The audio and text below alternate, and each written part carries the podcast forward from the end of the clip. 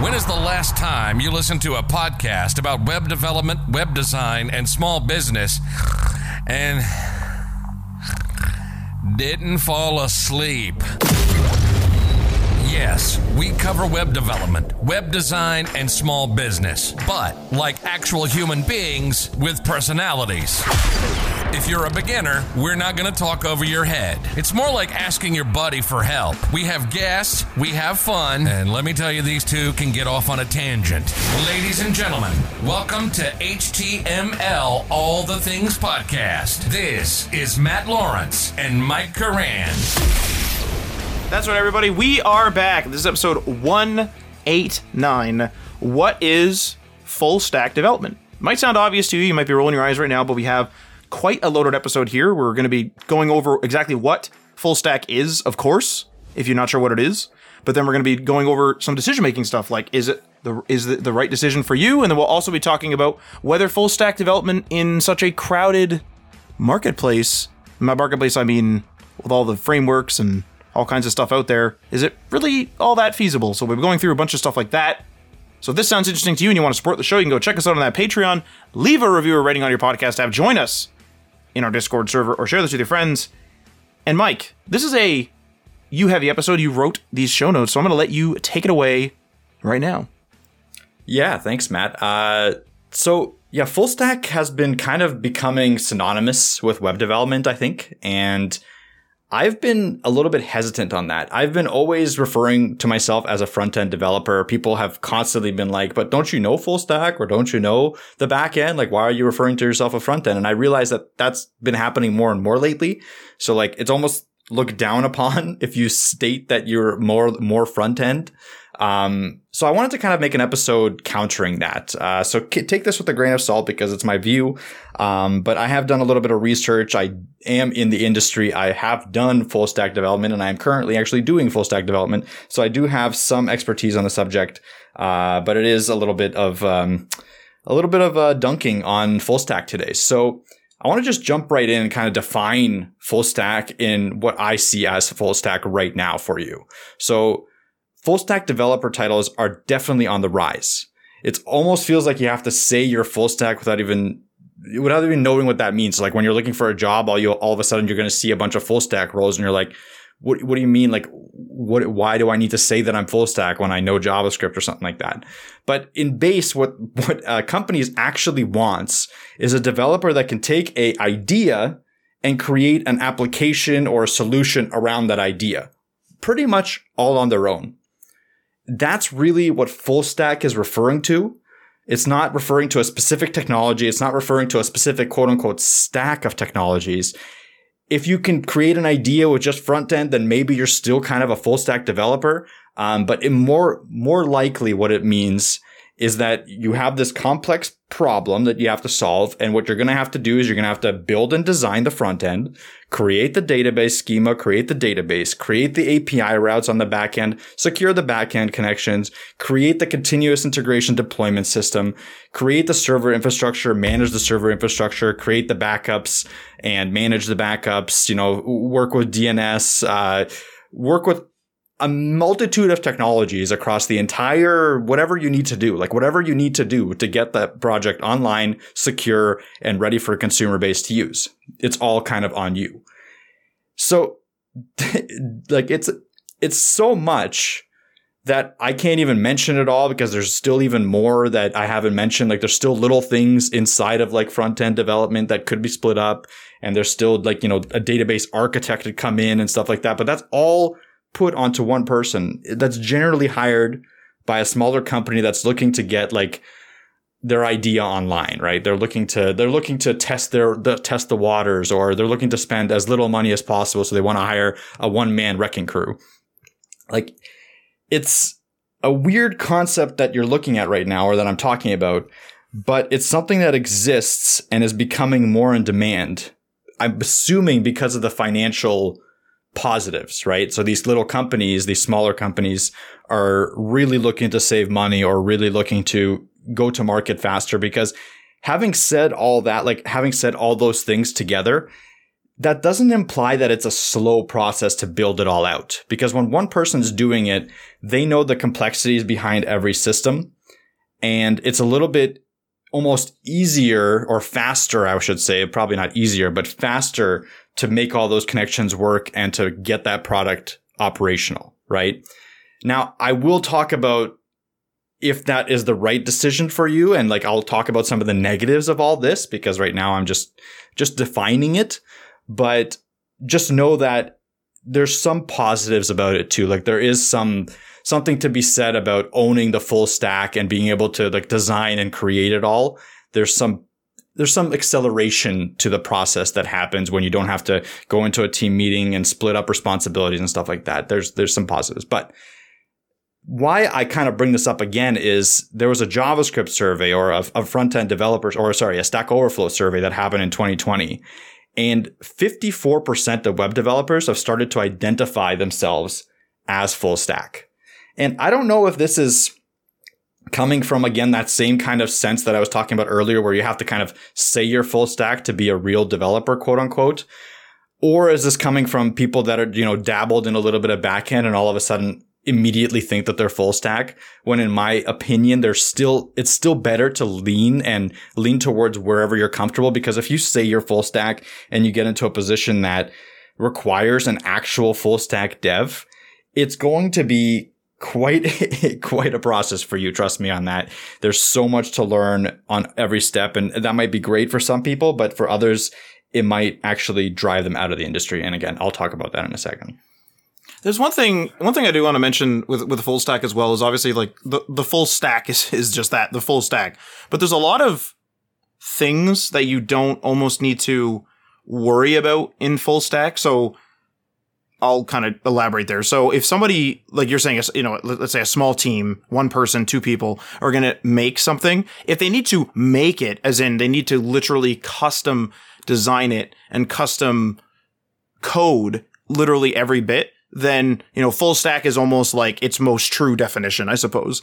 But in today's market, when you set up WordPress, and I don't mean WordPress the, on the blogging platform, I mean WordPress, the self-installed one, you are touching a lot of that full stack stuff. You're setting up a database. You're setting up, uh, you, you're, you, transferring files. You are getting and choosing hosts usually. Now, again, you could be using one click installers and that type of thing, but that's actually what I want to touch on is that there's a lot of different tech out there that help either developer. There's a lot of front end stuff out there like Tailwind CSS and Bootstrap and that type of thing, which can really help, say, a back end dev achieve front end with just knowing the basics and just sort of dabbling in the basics of front end. And the same thing goes with front end devs getting help with all these tools and different software suites and stuff like that to help them get through the back end stuff. And what Mike and I have is this sort of weird skill set, which I've mentioned before, where Mike and I actually understand even the networking behind the websites we understand the routers and the switches and all that stuff. But then we might have holes in our knowledge when it comes to, or at least me, like I don't really, I know how to back up databases and install them and import them and export them. I know how to do that type of stuff. But when it comes to, hey, can you go in and change X thing in the database? I'm kind of useless. I kind of need a database architect or at least somebody that knows whatever tech, maybe MySQL those type of things, I need someone to kind of jump in there. But when it comes to say something like WordPress, WordPress is obviously putting in hundreds, if not thousands of entries into a MySQL database. I'm the one that set up the WordPress installation, but I don't know anything about really getting really into the database. And so the kind of like, I guess the point I'm making is, and it, and it talks to Mike's generalist point where a full stack sort of a generalist in this is that it's, it's this weird, sort of definition where it's impossible, or at least I would say personally, it's impossible to know every single technology out there across the front end and the back end. You know, you're, you're keeping yourself up to date. You know all these techs and you go to an interview and you say, well, I know, you know, every single framework and every single this. I could do Ruby on Rails, PHP. The list goes on and on forever. I can also do Tailwind CSS, but also vanilla CSS. And I could do this and that. There's like this weird sort of, um, I don't know, helper tech, I guess you could say, that also can kind of assist you in becoming full stack. Or even if you're not claiming to be full stack, like I wouldn't necessarily say I'm full stack, but I can absolutely dabble and and and and at least understand and communicate with someone who is doing the back end. I can communicate and say, "Hey, we need to fix this. I think there's something wrong with this database entry. I think there's something wrong with the database." There's like enough tech there to help you set it up and there's enough knowledge there to have a communication with it. So there's like a lot of stuff out there where if you're trying to become a full stack dev right now, it, there's a lot of stuff out there, like as I've said several times, but there is a lot of stuff out there that is there to help you. And you could use that to sort of smoothen out those holes or those bumps in the road that you would have only understanding general things. An example is you might be a sysadmin to take it out of web development directly. You might be a sysadmin that really, really, really understands Ubuntu so you can take those skills and transfer them over to something like Fedora. But you have to remember that these comput- these OSs are are generalist OSs, right? To sort of fill to sort of bring it into the full stack thing. Full stack's generalist. These OSs are generalists. They do some networking. They help people, you know, just browse the internet or they help people make servers. They help, you know, it's like, it, it just keeps going and going and going. So because they themselves are generalist, you as a sysadmin may think I know everything about Ubuntu. And then all of a sudden one day the network card stops working. You do your generalist thing. You turn, you know, you do the port up down, you're messing with the network card, this and that. And there might be something so specific with like a driver. And you could get so into it and just become like the network interface card or the NIC specialist. You could get like super into it. The point I'm getting at is that your skills are transferable. You know, some front end guys on back end tech, some back end guys on front end tech but there's so many little areas where you could become you could become a super uh, talented WordPress dev, making things absolutely run perfectly, really good page speed scores. You know the tech, you know all that, but maybe you actually don't know SQL too well. You really could have that hole in your knowledge, and there's tools out there to help you, and obviously Google and stuff like that. So there's a lot of different things in tech where you you just become a generalist because something like again an OS does so many things in the background. There's drivers, there's network cards, there's CPU stuff. There maybe the CPU architecture has USB problems. There's USB problems. There's things with the board. There's voltages to consider. There's overclocking. There's not overclocking. There's the RAM. There's th- there's different speeds of RAM. Like it gets to the point where you cannot know everything perfectly. You cannot know everything absolutely. And so that's kind of what a full stack developer has basically become because there's so much. It's not, it's no longer just HTML, CSS, JS, PHP. It's no longer that. I don't even know if it ever really was only that, but that would be sort of like a vanilla stack I would, th- that I would think up off the top of my head. But it's like, it's now no longer just that you can do so many other things. And it's just, in my opinion, again, it's, it's impossible to become a specialist in absolutely every step. Yeah. And that, that, that, that's where the full stack definition kind of gets a little muddy where does knowing a little bit about those technologies make you a full stack dev? In some ways, I guess yes. But in a traditional sense, if you're responsible for every piece of an application in terms of security, scalability, and all that, and you have a, a full stack dev, and I say that in quotes, um, doing that with the help of all these helper tools, depending on the scale of your application, it's going to become a problem. And that's where I'm going to talk about like right now in this segment. But it's, it's a very interesting thought because the positives that you outlaid, like, hey, there's tons of tools that can help you do it, is absolutely true. And the other thing is like, is full stack development right the right decision for you? Like, I'm gonna just gonna jump in.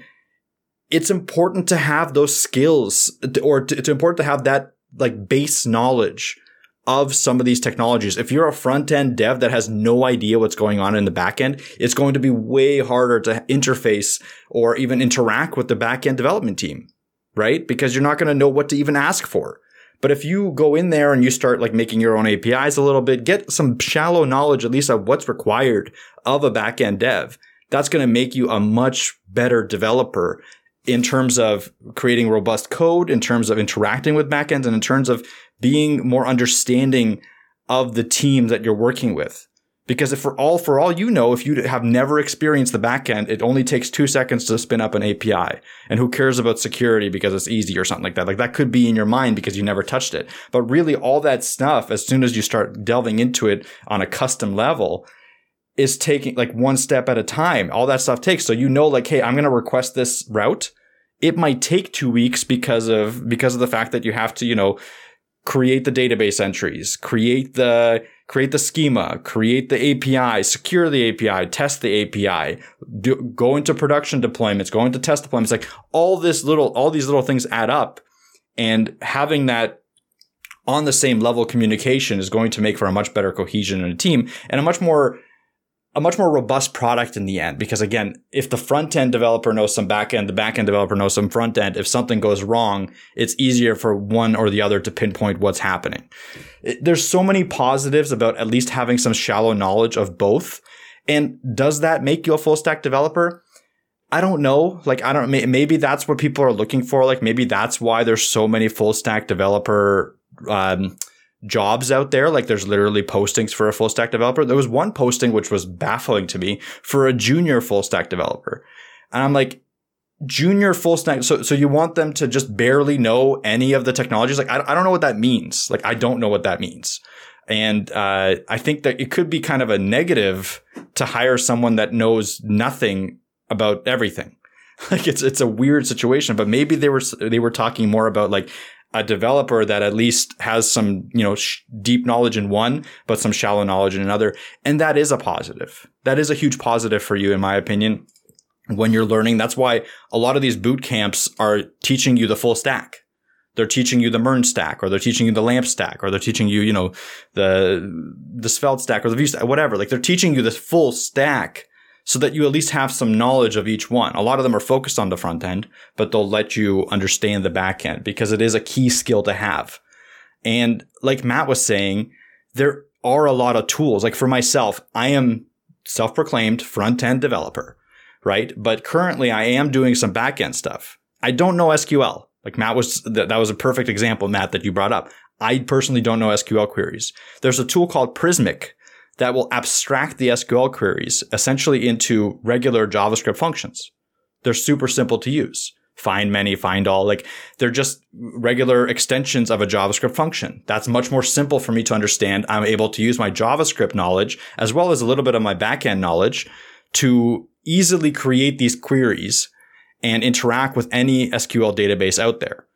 Then I, I don't really know how to start a database. Like I don't know how to start a scalable database, right? Like I, have played around with Mongo, I've played around with Pro, uh, Postgres, I've played around with SQL, but I'm not like I wouldn't rely on myself to do a production ready, uh, scalable database in any of those languages.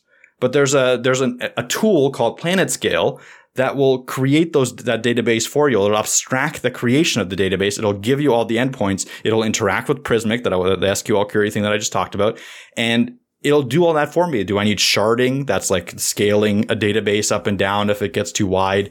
Like it, it will do so much for you. And there's tons and tons of tools like that. Node.js for the backend. Like before Matt was saying PHP, but that's a completely different language. Well, if you're a front end developer like me, I'm much more comfortable with JavaScript. So now I can go into Node and I can code in one language. So that does make it a little bit easier for me. So I am able to kind of reach out and go into the back end without going too far away from my comfort zone.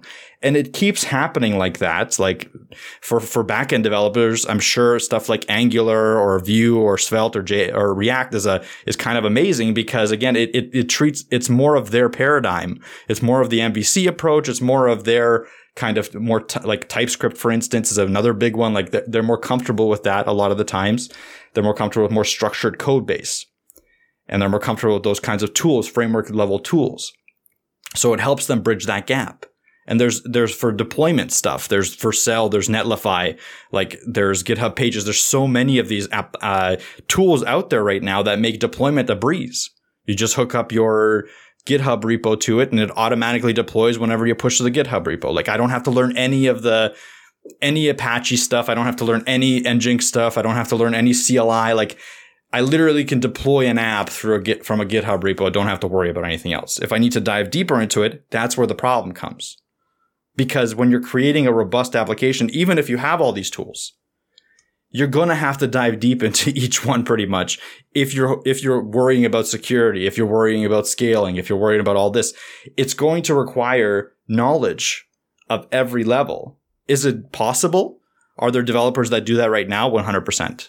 But is it, is it realistic to hire a developer uh, right off the bat and expect him to be able to spin up an entire infrastructure for you that's scalable, that's uh, u- usable, that's, that's, a good design. Like a lot of these front full stack developers are even doing design. Like that to me, that's crazy. Like design is a whole other aspect, a whole other part of development uh, that, in my opinion, should be kind of separated a lot of the time, unless you're doing your own personal projects. But like having one person do all of this stuff is yes, maybe a monetary benefit, maybe a cost saver, but in the end, you're going to be creating a situation where you're building too quickly. You're relying too heavily on one person. And with today's market, that's a dangerous thing. Think about it. You put all your, all your money into one person and they have, they get all these skills and then leave after six months, leaving you what? You have a, a massive infrastructure that's developed without any oversight and now you're bringing some people in. You might have to bring in very expensive consultants to come in and tell you that they have to overhaul the entire thing because it was built incorrectly. That's a very realistic thing, and that happens all the freaking time. So, those are the thoughts that I want to put into people's heads from the hiring perspective. From the, again, I've talked about a little bit from the uh, personal perspective, like if you're learning right now, do I go into full stack development? Do I say I'm a full stack developer? Do whatever it takes to get in if you need to learn a little bit of backend and a little bit of database stuff, learn that stuff to get in. Because if the if the industry is that way, like I said, 56%, 54% of web developers are identifying as full stack, then I think you have to conform. You can't you can't like expect to go a different route and hope to be better than everyone else. You have to play the game. That's the reality of it. Do you have to learn all the technologies deeply? Well, I just explained that you don't. Because not a lot of people do. So hope that people are hiring full stack developers so that they have the opportunity to cross train them so that they have the opportunity to have a a developer that works front end but knows some back end so that they can communicate with the back end team. That's the be- that's idealistic view of someone that's hiring a full stack developer, right? That's it's it's possible that a lot of companies are looking for that because I would be looking for that too. I don't know if I'd specifically hire for a full stack, quote unquote, I would probably hire front end and in the description say prefer preferably with a little bit of knowledge, some shallow knowledge into these technologies. Uh, and that's kind of where I would go with it, right? So like I think it's important to have that understanding that a full a full stack developer is not a, a good replacement for an entire development team. There's there's there's a thing that I wanted to touch on as well, and I touched on it as you were talking as well, is that there there is there is a lot in tech that web does touch that many web developers probably don't realize. An example would be when Mike and I were in college, we did a, a couple of server admin courses. And these server admin courses, I think there was two of them, and we would learn Windows Server, we would learn Linux server. I think we were maybe using Fedora or maybe Ubuntu. I don't remember which server it was, but we would learn these servers and we would also learn a li- I think we also learned a little bit of Ubuntu, the sort of consumer version, the one that is a more generalist or whatever. The, or not, not a more generalist, but a more consumer facing, consumer facing, excuse me, has a UI, stuff like that, just like you would see with say Windows. And what's super fascinating to me is that there are people that have all these technologies under their belt in just the web development sphere running on servers that they have no idea how they're networked together.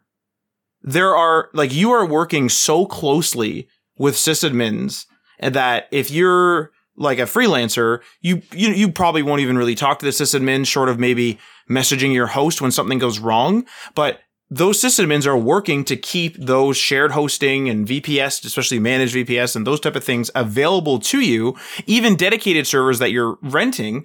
Um, that you're not running out of your own home, home type of thing. Like, think about the amount of stuff that goes into this. There is, like, if you just start at almost, well, what I would say is the beginning, think about the, the, the power, like the electricity requirements of running all those servers. Then you have to remember that there's the actual servers themselves. Of which you need to consider that they need to work properly, be configured properly, set up properly, but also the amount of cooling that is required for that type of thing. So you need, at this point, you need some electrical experience. You need to have a facilities person. You need to have for the AC and stuff like that. You need to have property to do this in. You need to have all this other stuff, but then you also need to consider, well, what about this at scale? So if we bring it back to Mike and my class, we would do stuff with a little bit of scaling. Like we would say, oh, these are server clusters and maybe you have your accounting cluster if account, if the accounting department has a lot of stuff. And then you would have your IT cluster and they have all the IT tools and stuff like this. But what happens when you have something like 10,000 players? 10 million players, 1 million players logging into a game, 10,000 office workers logging into something. Like, is an, is a single Excel spreadsheet on some network store? Hell, is 10,000 people accessing the same network store feasible? What about the backups for that? What about the the ne- what about the networking? Like you, you, you in your house might have a, like a, even if it's complex, you have a bunch of switches, maybe a couple of routers, this and that. If it's at its most complex, at its simplest, you have a router, Sometimes a router, a router modem combo. You might have one appliance in your house for all of your networking needs. You might have one appliance. I have quite a few because I have a bit of a complex network setup. But think about if 10,000 people decided to go on your one ethernet port in your bedroom or in your, in the other room. Like, is 10,000 people's traffic going to work? Is that the ISP's problem? Maybe the ISP is up to it, but your local networking isn't. And these data centers have to consider they are connected to the internet. They also have a website that does all their e-commerce. They also have to have all this electricity, all this facility stuff, the AC, the actual land, the or the, the land slash the facility to put these these these servers in. They also have to be powerful enough and they have to be networked enough and they have to have load balancing. Like this is like you without realizing it or more than likely without realizing it, you are working so closely with so many other different areas like there's several times. One of them is today. We have a, a server maintenance coming up today, and it is for a, a physical maintenance task where a server has to come down, and it we it was told us told to us maybe with a little under 48 hours notice. So clearly it's something that has to be done right away. Maybe it's like a RAM stick or something. They don't tell you all the details, right, for security, but it's like there are physical implications of having a server. We've had outages planned where they will say, "Hey, we're moving data centers. We have to physically move your thing." And then they'll they'll disclose your data is on this hard drive. This is how it's being transferred, transported. This is this is how we do this. We recommend taking a backup because in case something happens to the transport, like how like we're one step away or even two steps away from so many other fields when it comes to web development that it's super easy to forget when you just log in to say your lamp stack shared hosting. But like now there's now there's also complexity within just the web dev field where we have divisions of just web dev that work on top of all this stuff. It's it it's it's crazy how close we work with other industries without really seeing it right in front of our face. Yeah, exactly. I think like these people that hire a full stack developer to do their entire system are looking for that genius, that unicorn, that 10x developer, right? Like that's what they're that's what they're hoping for, but the reality is is that you should never try to hire that kind of person. If you, whether you hire them or whether you build one or whether you train one up, that's great. Like it could happen, whatever. But it's almost like winning the lottery. Like these people are very rare and to, to, have someone that can do the full stack reliably and know all this stuff because the networking, the, the, the server infrastructure, all that takes knowledge of each one. Just relying on the fact that you're going to hire someone to do that is a, it's a, it's a, it's a kind of a lost cause in my opinion. I don't, I don't think you should do it. That's why I think it's much more sustainable to try to hire several, like several people to create your application. And then you might not have to rebuild it right away because there is one thing to be said in terms of full stack development. If you want to get a product idea out and test it as quickly as possible and you're perfectly okay with once it's been, tested and verified to fully rebuild from the ground up with a team. That's when I think it's an kind of an okay thing to try to find that a developer that can kind of get your idea out to market. It doesn't have to be a unicorn, doesn't have to be a 10x developer, just can be a developer that knows some of the full stack. Because like I said, there's tools out there that can help you. But you have to understand that there's a very good chance that most of your infrastructure that you've that they've built out will have to be piece by piece rebuilt to support massive amounts of users. There's so much to system design when you're talking about scaling an application that requires several people oversight that requires architects, engineers. It requires a significant team to come up with that one person just 99% of the time won't be able to handle, no matter how good of a developer they are, honestly. Right? It's just, it's one of those things. And it's important to, I think, understand that uh, as a limitation of yourself because a lot of people will go into a role of a full stack role and they might start to get burnt out because they thought that they could have handled this better. But really, if you're being asked to take on every single hat, like every single role, and you you're struggling with them, it's not indicative of your your talents as a developer. It's indicative of the company's that hired you and asked you to do this extravagant amount of work yourself, in my opinion. And it's again, it's one of those things that can easily churn out a huge, a high turnover in your company and, and, and burn out a developer straight out of development. Because think about it. Imagine if you were to hire that junior full stack developer to build out your entire application and they get stuck and stuck and stuck and, and they just have no one to look to because there's no mentorship they're going to get burnt out. You're going to have a bad product. Everyone's going to have a bad time. You're going to lose your faith. Like the company's going to lose their faith in development. Development's going to lose their faith in a company. It's just going to be a very bad relationship. And what I want to do is I want to go and talk about what I think is a better approach, especially for a company with funding, especially for a company that has the room to hire people.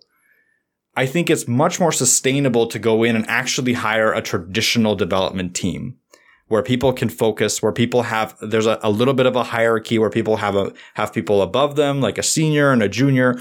That kind of stuff, that kind of development world is much more conducive of better projects, of better applications and less turnover and higher chance of success. So we're talking, you know, if you have, if you, if you need the full stack development team, you're talking a front end lead, front end developers under them so that there's some hierarchy. They're building out the UI UX of your app. They're also connecting with the backend API. So this is where I, where I bring back that like they have to have a little bit of a full stack understanding, but not a focus. Then you need a backend lead and a backend devs to build out the backend and they'll, they'll be responsible for your uh, database stuff, the, the database schema, the sharding, the scaling of the database. They'll be responsible for all the APIs, the routes that you have to create, and they'll be responsible for securing the backend. Because security is one thing I didn't even really touch on. But again, when you have one person looking at a project and being responsible for every single thing, I guarantee you there's going to be security holes. 100, 100%. So you got to be okay with that. But again, with the team, you have, you start to alleviate that problem. Then you get a DevOps team. Those are the people that are going to be responsible for standing up servers, de- networking a little bit, create and maintain deployment workflows, support backend, security teams. Like you start building these kind of not not silos. You start building these separate entities within your organization that can help each other, that can interact with each other. And another important thing to do is sometimes do a little bit of cross training together. They have that opportunity to learn a little bit about about the full stack but they're not responsible for it. So if someone were to leave, maybe you do internally move someone around. But now, okay, so I mean, worst case scenario, you take a back end dev, you put them into front end, or you take a front end dev, put them into the back end. Yes, that's asking them to learn something new, but they're no, they don't have to maintain an entire front end while learning a complex back end system. It's much more reasonable. And it's actually a very big benefit for your company. Cause again, if the front end guy, front end system goes down, at least there's a way for him to help out a little bit it's I'm just saying like I think that there is this move to full stack development and everyone wants to be a full stack developer, but I think we need to kind of slow down a little bit, look back and think, okay, why didn't we do this before? And there are many good reasons why we didn't. I, I mentioned them in this whole thing, but it's just like, why why this sudden push? Like I don't understand why everyone needs to know everything and then label themselves as knowing everything and then get put into situations where they're most likely going to burn out. Like that's what that's the situation we're in right now. Well, there there comes this kind of comes down to something that I you and I had talked about before, where um, you know there, there's sections even of just say straight up web development that you'll forget. Like it's very easy to forget that. Um, just because you're not on an IT team doesn't mean you won't be engaged for support. And if you are, you know, the jack of all trades and, you know, a master of none and you build out a big web app for somebody, that big web app is not always, but depending on the agreements you have in place, can be on your shoulders. And if it, if it goes down and it has problems, it's very easy to forget that you are going to more than likely, again, depending on agreements and team and all the rest of it, but you may be the person that is that is engaged for support, and that support may be on a Saturday or maybe on in the middle of the night or whatever. Um, and like you're gonna, you could be engaged for support. That's just one little thing that you could. Well, it's not little, but that's one thing that you really could forget as a web dev. You might think, well, I, I built this and it's done. I guess that's it. But problems happen with stuff where we we even just as recently as right now we had a we had a client that uh, talked to his host. He purchased a package deal of some features. The host goes in. They're not, you know, a master of the site that we set up for him. There's a number of years that we set this up. They go in, they turn on a suite of product, a suite of features, and it works for a couple of days. And then two, three days later, it starts to act up and then it breaks. And then he engages us for support. Now, there's no big support agreement put in place. There's no big emergency. And it took me a couple of days to get back to them and stuff like that, of course, because there's no big emergency with it. But if you are uh, in a team where you've built a big web app, you have to remember that you've built a big web app. There's going to be people using it and you very well could be the support person.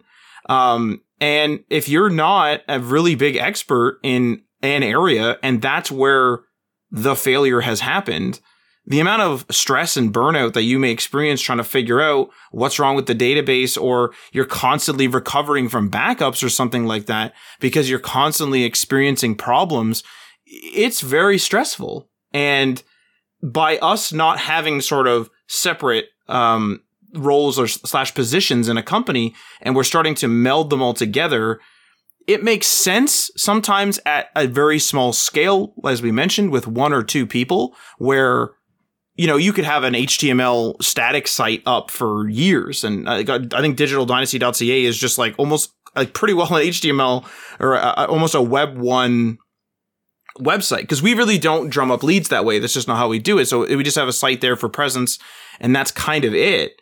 Um, but like realistically speaking, you know, we just leave like we, we don't, we don't mess with that every day because it's not complex and you could leave that, but there's nothing saying that the host could not have a serious problem and we have to get engaged to fix our own website. You know, that there's already, as I mentioned before, from the electrical to the facilities to all the rest of it, all these people involved, something can very well go wrong and redundant systems do help. Absolutely. But there's a reason why some websites will work forever. You'll go to shut down, you know, old whatever sites, gaming sites, news sites, whatever, and you'll go in there and it, they're still up. No one's really maintaining them. They've just been left. Maybe the bill's been paid for five, ten years in hosting, so they just sit there being unused and they're still around. But then you go to say, for whatever reason, you go to say sign up or log into your old account, and then that's broken. You know, these problems do do occur and it's like, where does the problem lie? So it, it, especially if you're full stack, you know, imagine being full stack and you, and you mostly really don't know MySQL commands. And then suddenly you have a very serious problem and it's in the database and it's either, well, do we delete the database and restore from backup? But then you might have to delete the all the front end stuff and restore that because maybe people have uploaded files, uploaded photos, but then now the progress or the changes on that site are now have to be considered. It's something that it's it's really it really is a problem. Um, and it's something that really should be considered. And I also want to touch on one other thing as well is that in in these considerations, you know, I get it. Like as an HR rep, I mean, I'm not an HR rep, but if, if I were to imagine myself in the HR rep sort of position, it's it's probably very convenient to say we need a website personnel. Okay, well we can go with two people or we can go with one. Okay, well let's do that. And then if we expand the team, we'll constantly go with the one person, which is full stack, instead of front end and or back end, because it's convenient. But they they they don't they may not because they're non-technical, they may not break up website versus web app. Many people, many places have their marketing website and then they have more complex pieces of that website on other services. Maybe even the e-commerce is broken out. Maybe the learning platform's broken out. Maybe the forum's broken out on a subdomain, right? The, there's, there's a separation there. But if you're non-technical, you don't know. Oh, I'm just on the site. I don't know. I just clicked on forum. It loads. They don't realize that maybe you don't really need a lot of database and uh, a lot of database help or a lot of uh, backend tech knowledge for a WordPress site. You probably don't even really even need that much front end, depending on how, how you get it installed. But maybe you can't get forums working effectively on on WordPress for whatever reason. So now you got to use some other web app or build it custom.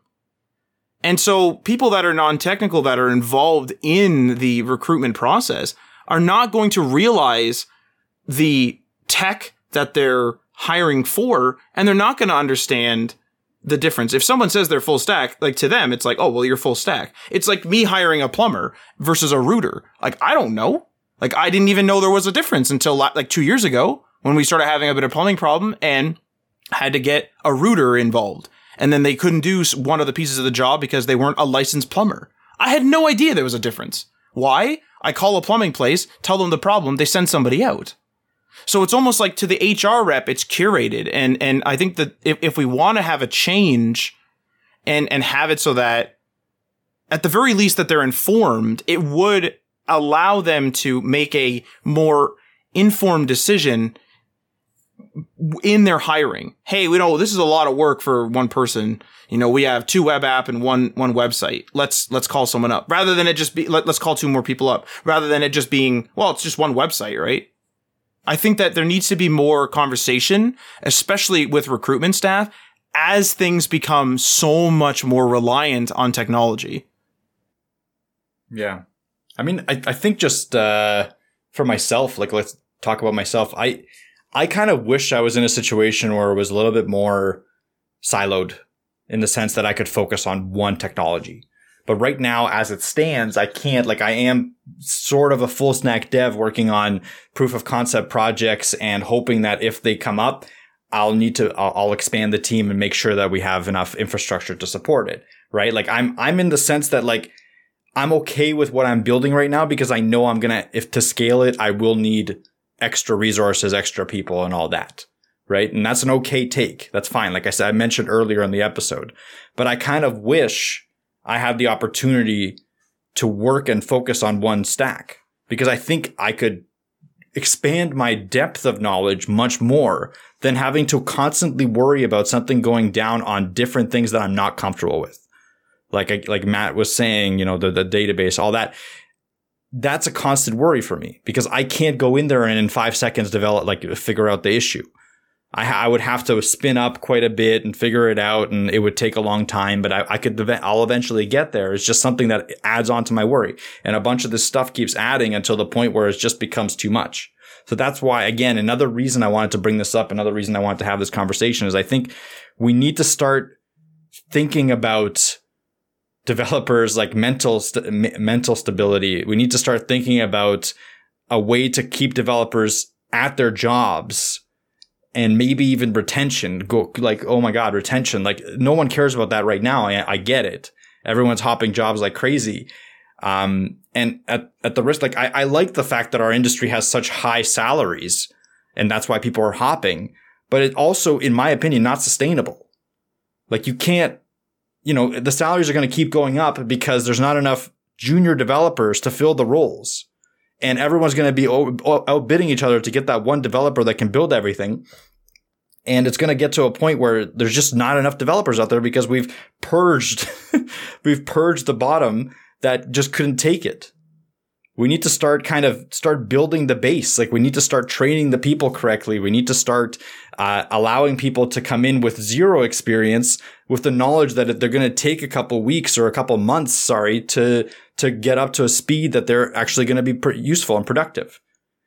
We're not doing that right now. Like the industry as a whole is not doing that right now. Obviously, there's some jobs or some employers, especially smaller startups that are thinking about this and are ac- actionably hiring people and helping. That's awesome. But as a whole, if you take a look at the situation, like for, for hiring, like if you're a junior developer out there, you know that it's not easy to get a job at all because junior developers are expected to have three years of experience in technologies that haven't even existed for three years. Like it's insane. And again, bring it back to the full stack, like a junior full stack developer makes absolutely no sense because how can they be a junior if they're a full stack developer? A full stack developer needs to have knowledge in all different technologies. They need to be a developer, like a real developer that can solve problems regardless of the stack of whatever it is. I don't know. Like, do you know what that? You know what that little thing you just said? I know you said a couple times, but it, what popped into my head right there is IT levels. There's a reason why, you, and even in web development, you contact your host and they'll escalate stuff there's a reason why their IT teams, which are usually generalists by their own right because they work on just tech in general, but there's a reason why IT people have levels and have specialists. Hey, we need to escalate this to level two. Level two has some sysadmins. They have some of this, some of that. You know, it depends on the company structure, but there's a reason why there's levels. Oh, oh, oh, I need to go talk. Like I, I used to be level three, four and if it if it went above my pay grade, I would literally have to call my tech leads up. And then my tech leads, like when I used to work in IT, then my tech leads would help. And they, they would know a little bit of programming and they would know a little bit about the development. Or they would know, hey, actually, this has got to go to the networking guys. This is out of control. And then it goes to the networking. It's almost like with web development, there's no super clear division or like there's no like super clear um, organization yet. Whereas like IT, more or less, like there's some variance between companies, but you have your level one people, which are help desk, and then you have your level two, and this and that, and level three, and level four, and the desktop guys. You know, all all you have these sort of more or less standard or standardized at least divisions. And, and you go to certain people. This is the database architect. They work on the database. They know nothing else, you know, or they, they, or we don't, we don't expect them to know anything else type of thing. Whereas with web dev, it's like, well, you know, something like something's wrong with the site. Like we had a we had a site go down uh, on a whim, a web app go down, and it was just somebody tried to delete something in the CMS and it threw a big threw a big error. Now I'm not going to get into the whole the whole thing of it, but like I had no idea. And and what it was was it was that one thing just did not delete correctly and it didn't kill all of the relationships and I'm probably describing this incorrectly, but it didn't kill all the relationships that it should have when it was in the database. And it's just at, th- at that point, it's just toast. And so I had to have somebody that we work with who actually knows databases to go into the database and actually fix that. Left to my own devices, my only thing I can do is to basically IT it, which is I'm just going to have to wipe it and restore from backup because I literally don't know how to fix that. I'm not going to go and learn a whole like set of skills because even if I learned it, I wouldn't really know to look for that. I had no idea. Like to me, it's like, is this, you know, this, is this little web app OS, if you, if you can call it that? Is this little web app OS broken? Is this CMS broken? No idea. There's no way. That's why you have to have like those specialists. And, and obviously we do have, like, like we've already mentioned the divisions, front end and back end. But it's almost like we should have even, like we should have levels where it's like, this person does, does all the stuff with the hosting. This person does all the stuff with like with like the like the just the databases. It's it's it's almost like we have to go back to that or meld with IT or something because I think you're right with the sustainability is it's like I can't like like how are you supposed to remember all this and then stay up to date? Like there's just there's just no way. And so you might be there thinking, oh, these guys are just whining and like I can do it. Well, I don't know, then get a higher wage than me. But like to me, I, I, do agree with Mike in this case is that I think that it's unsustainable. Some people may be very talented and can do absolutely everything, and that's great. I'm not not trying to talk down to them, and they'll get probably get paid more. But for the people that are, say, you know, in it for a specific reason, or they prefer one of the sides, like front end or back end, it's very difficult for them. Like imagine imagine you're in a very small company and they have a networking closet where it's literally just one closet where all the networking stuff and the and the and the main server goes down. How are you going to tell that person to go in there and fix that? Like, oh, just I don't know, go in there. They're going to go in there and they're not going to they're not going to understand a patch panel from a switch from the node balancer from the router from to the server. They're, they're, it's just it's no way. And there's so many pieces of web development now that you know API, the static stuff, what, like the CMSs? Are you using remote services? Is there something wrong with the internet? Is there something wrong with the network? Is the database having trouble? Like it's so it's so complex that I do like like with Mike, I do believe that it can, it could be considered unsustainable. Yep, exactly. And I, I again, it's it's one of those things that I might be wrong on this, and I'm okay with that. And I I would love to hear people's takes in the um just you know at us on Twitter, HTML everything. Uh, but it's just it's one of those things that just seems so wrong to me at this point. Like I, I again, I, I've talked to a lot of junior developers. I know their struggles, and this is part of it. Like you can't expect someone to be able to do all this all on their own. It gets too much. You're putting too much on them. Even if they were to able to cobble something together to sustain it and maintain it and scale it is just insane. The amount of stuff that you're putting on someone's shoulders. So just a food for thought. I wanted to kind of cover it. I know people are talking about full stack, and I wanted to I wanted to bring my own thoughts into it. That's all. I I think that's all I have to say, though. Matt, do you have anything else? Well, I actually did want to mention one thing. Um, is that you know as web apps and websites get more complex, you know we, we we're starting to interact with them differently, and it kind of comes down to you know a lot of it is is very much more or less filling out forms and you know like it, setting up a or entering an email form and setting one up using software uh, versus you know say writing in a blog is is functionally very the same. You're filling out forms you're filling out titles you're maybe clicking and dragging some stuff. There's some media there. But i think where these complexities and where the unsus- uh, the like is it unsustainable or insustainable? Unsustainable i think. But the, the where the unsustainability probably wrong but where the unsustainability comes in is really where things start to hit hit the the fringes of where web tech can go. I'll give an example. So I, I rented a U-Haul a number of years ago, uh, moving some furniture. It was just a van, and I went into their there's like a remote thing where it's like you know drop your if if the store in which you're dropping off your thing is is closed you can still drop it off. You drop the key into like a remote lockbox. You walk around you like open up this web app you walk around the van with this with this app and it'll tell you what to do. And it'll say you know step 1 open the door. Okay take a picture. Step 1 step 2 doing this. And i noticed that when i did that the camera photos were absolutely like rancid. Like they were horrible photos. And so I tried to take a photo with my just my camera app and then tried to upload it. And it just wasn't working. And what it was, or at least what I could identify is that Samsung, I had a Samsung phone, was doing a lot of post processing to the photos. So long story short, this web app was not doing that. It's just opening the most generic version of a camera app. And it doesn't have upload capability short of like going, or it doesn't have upload capability beyond that camera. Like I have to use their viewfinder and I have to click. I have to like take it, take it live. And because it was dark with no post processing, it it's, doesn't look good. So we had to get a flashlight out, you know, the whole bit. But think about like something as simple as that. It's like with web apps becoming more complex, especially with web 3 stuff, plug it into wallets and stuff. There's a lot of intricacies there and, and things that you wouldn't understand if you know nothing about cameras if you know nothing about cameras, you've never cared about the camera, you've never, you don't, you don't take photos and you don't care about your, your cell phone photos, you don't care about your cell phone's camera, you would never know that that was the problem. Never. And like to Google that, like, hey, why does it look like crap? Maybe you'll find the the the the reason, but it's like, are you going to learn how to specifically work with a Samsung with a specific with a non-specific browser? Because I'm on, I'm using Edge on mobile. A lot of people use Chrome, but some people might use on their iPhone, say Safari. Like, what are they going to use? Firefox? Like, like look at the, the, like look at the chaos that's that's already ensued. And, and and we can see this in this insustainability, unsustainability in something like Android, I would say. Android itself. Mike, how many years has it been or were there, I suppose, where random battery drain would happen? And it still happens sometimes. Oh yeah, it's like essentially that it was Android for forever. I mean, I haven't had it happen to be honest for a while now, but on my older Android devices, that was a consistent thing to the point where I just accepted it.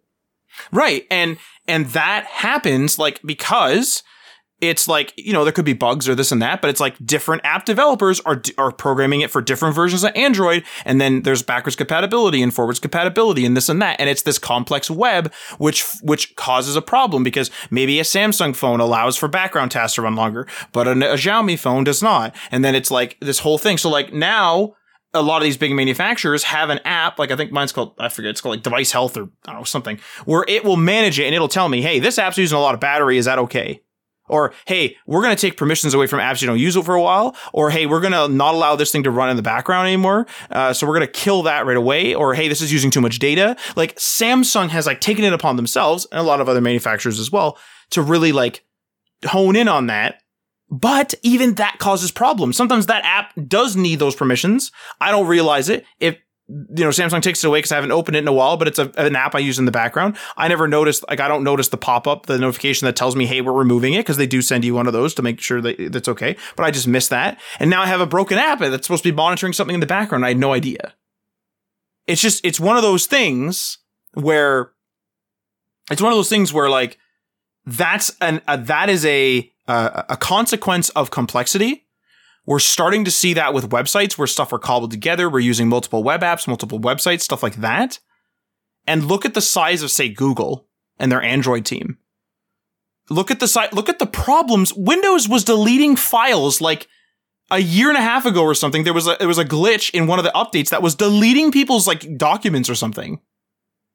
Like, look at the size of Microsoft. Look at the experience they have, and like, I'm sure they have a bunch of very specific roles you know, positions in a company where it's like this person does this, this person does this, because otherwise there's going to be problems and there's still problems.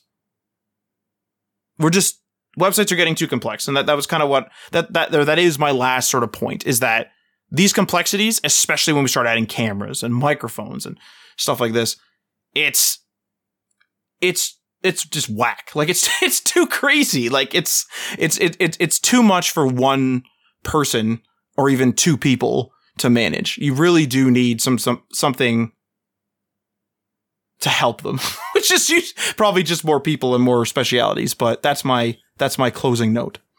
Yep, I think that's it. I think that's that's a that's a very good point there and a good closer. All right. Well, if you enjoy episodes like this, Remember, what we are on Patreon. That's patreon.com slash HTML the things. And many thanks to our $3 tier patrons, Sean from RabbitWorks JavaScript on youtube.com slash RabbitWorks JavaScript, Garrick from LocalPath Computing and Web Design on localpathcomputing.com, Ryan Gatchell from Blue Black Digital via blueblackdigital.com, Chris from Self Made Web Designer via selfmadewebdesigner.com, Tim from The Web Hacker via thewebhacker.com, DL Ford from dlford.io, Bib Hashdash from 9block Media via 9blockmedia.com, Jason from Geek Life Radio via geekliferadio.com, Michael Curie from MC Web Studio via mcwebstudio.ca, Magnus from YesWeb via yesweb.se, Jeff from Twitter via at the Jeff McHale, and Edubloxians, game design for kids at edubloxians.com. Feel free to leave a comment or a review on the platform that you are listening to this on. And this outro will sign us off. You've been listening to HTML All the Things Podcast web development, web design, and small business. We hope you've gotten some useful and practical information from this show. And we hope you appreciate that we talk to you like human beings. And we hope you had some fun. We'll be back soon. But in the meantime, hit us up on social media on Facebook, Instagram, and Patreon at HTML All the Things. And on Twitter at HTML Everything. Until next time, this is HTML All the Things signing off.